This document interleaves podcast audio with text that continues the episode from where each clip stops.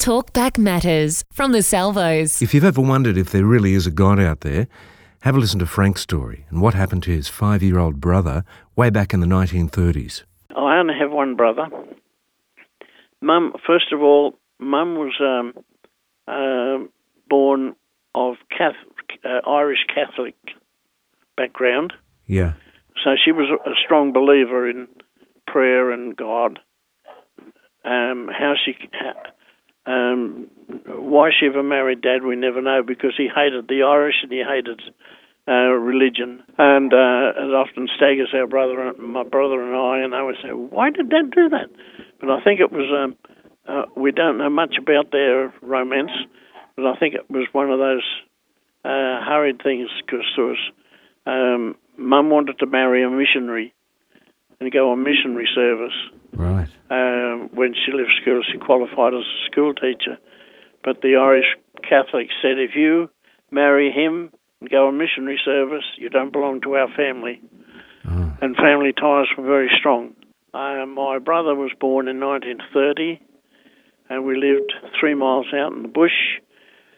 Mum had a big medical book, and whenever we hurt ourselves or got sick, Mum would look up the book, and she was as good as a doctor.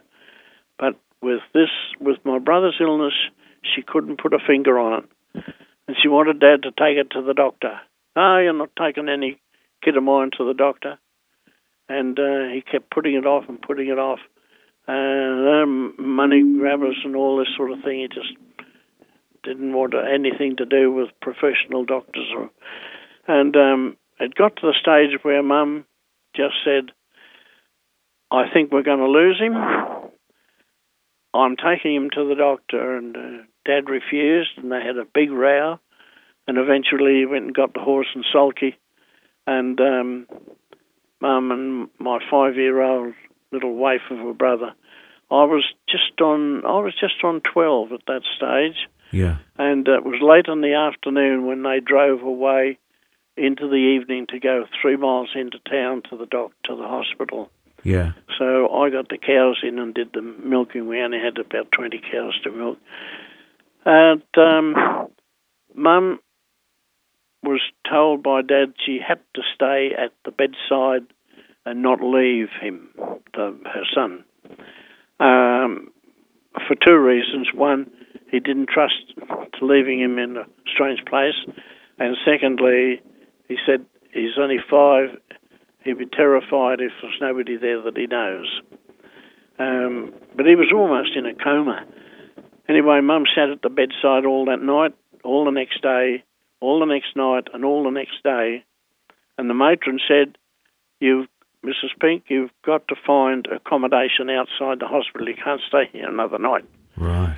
Mum said, I don't know anybody in town. I haven't got a shilling to spend. What can I do? The matron said, That's not my problem, as long as you're not here tonight after 8 o'clock. Shortly after that, that same day, the doctor came and examined my brother and said to uh, to Mum, I want you to be prepared tomorrow when you come in. Your son will probably not be here. Oh, This no. is the crisis night, and I don't think he'll pull through. Oh, no. So that was two burdens. And Mum, I remember Mum telling me years later, she said, I just sat there in a state of bewilderment, and all I could say was, God, what do I do? That was her only prayer. My God, what'll I do? What'll I do? What'll I do? And two Salvation Army lassies came on their weekly visit that afternoon to the hospital.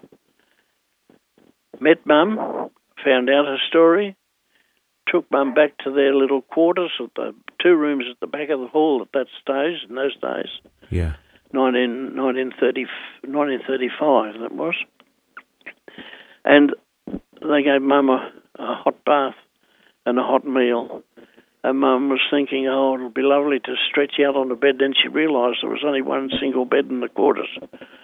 And she wondered what was going to happen. Um, after tea, they washed up. They said, We're going to pray for your son. They stoked up the wooden fire, wood in the stove, wrapped a blanket around Mum's shoulders and round their own, and they sat at that little kitchen table all night, the whole night, right through, and just prayed and prayed and prayed. Really? It was an all night of prayer that God would spare um, Mum's son. And what happened? After breakfast, they went up to the hospital, and when Mum walked into the ward with the two lassie officers, the first thing she saw was the doctor and a nurse standing at the bedside, and she thought, oh dear, he's gone. When she got to the bedside, the doctor just turned to her and said, Your son has survived the night. I don't know how, but a higher power has taken over, and I think he'll live right through. Wow.